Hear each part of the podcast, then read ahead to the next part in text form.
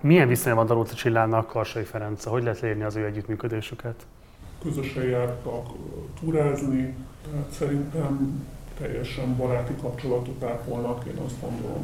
Tehát mindig az helyi, aktuális önkormányzat és politikai rendszert szolgáltak ki, figyelmen kívül hagyva az intézmény, a kliens és a munkavállalók érdekeit. Kiszámíthatatlan, szakmailag inadekvát döntéseket hoz, egyáltalán nem lehet vele szakmai problémákról beszélni, sőt semmiről nem lehet beszélni, hiszen nem is érdekelte soha a, a, maga, a maga a szakma, vagy bármilyen probléma megoldás. Gyakori, hogy ő megemeli a hangját, trágár módon kiabál a, a kollégákkal, és az ügyfelekkel is.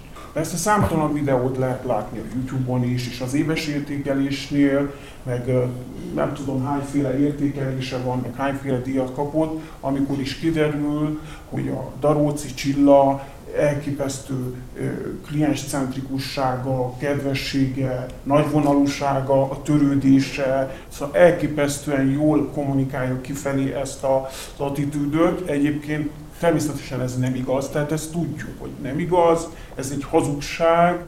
Milyen módokon fogta ő a kollégákat, vagy milyen módon alakította ki azt a hangulatot, hogy a kollégák nem mertek a szakmai meggyőződésük ellenére sem szembe menni Daróci Csillával?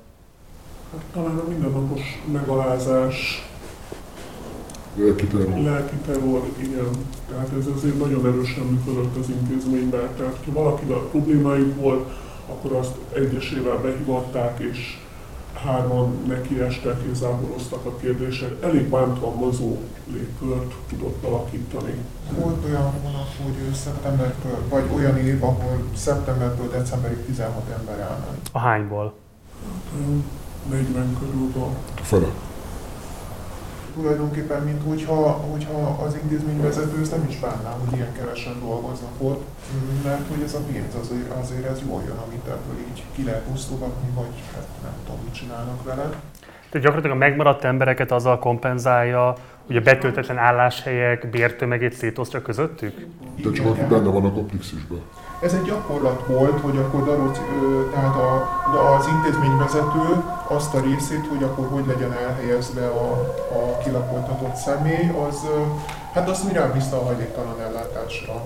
Tehát akkor ő azt oda eljuttatta őket, de hogy, hogy ebben különösebb energiákat nem, nem fektetett. Tehát az volt a cél, hogy akkor menjen, az a lakás üres legyen, és akkor ő onnantól kezdve így befejezte ezt a munkát. Ugye az önkormányzatoknak törvényi kötelezettségük a hajléktalanná válás megelőzésének elősegíte.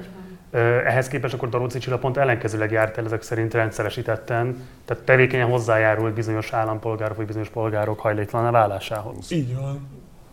De, csak azért, mert nem akart vele foglalkozni.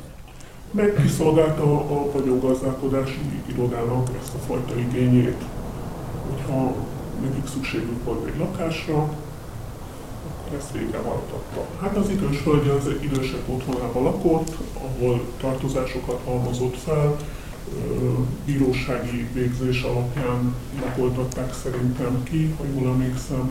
A va kollega kiment, meg is történt a kilapoltatás, és amikor felhívta az intézményvezetőt ebben a problémában, hogy most mit csináljon a nénivel, akkor az volt rá válasz, hogy vigyel a kerület határáig, és ott rakja ki Természetesen a kollega nem tett meg, saját költségén elvitte az idős hölgyet egy hajléktalan szállóra, ahol elhelyezte.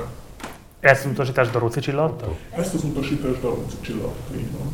És a szakmaiság, mint olyan, az sosem számított. A tűzoltás volt a lényeg, meg a ö, esetfeltárás, mint olyan, az nem is létezett. Ilyen azonnali, gyors, kimegyünk a családhoz, probléma azonosítása nagyon röviden, na jó, és akkor a végén jó, hát akkor kint voltunk, tájékoztatjuk a humán igazgatóságot, és közben itt mondva csinált írunk a levélben, tehát gyakorlatilag nem végeztünk érdemi szakmai munkát, az volt a lényeg, hogy kiszolgáljuk az önkormányzatot. Voltak ugye meg nem tartott programok is, az önök elmondás alapján csak a családok átmeneti otthonában tartanak programokat évek óta. A többi intézményben fiktív programok vannak, amelyeket csak papíron tartanak meg.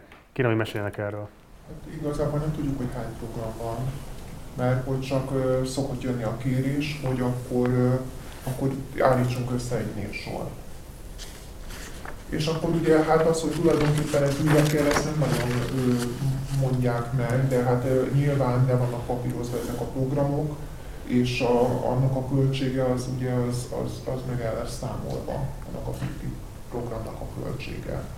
Ez az az ominózus számítógépes felzárkóztató program, nem is tudom mi volt ügyfeleknek. Hátrányos helyzetű ügyfeleknek.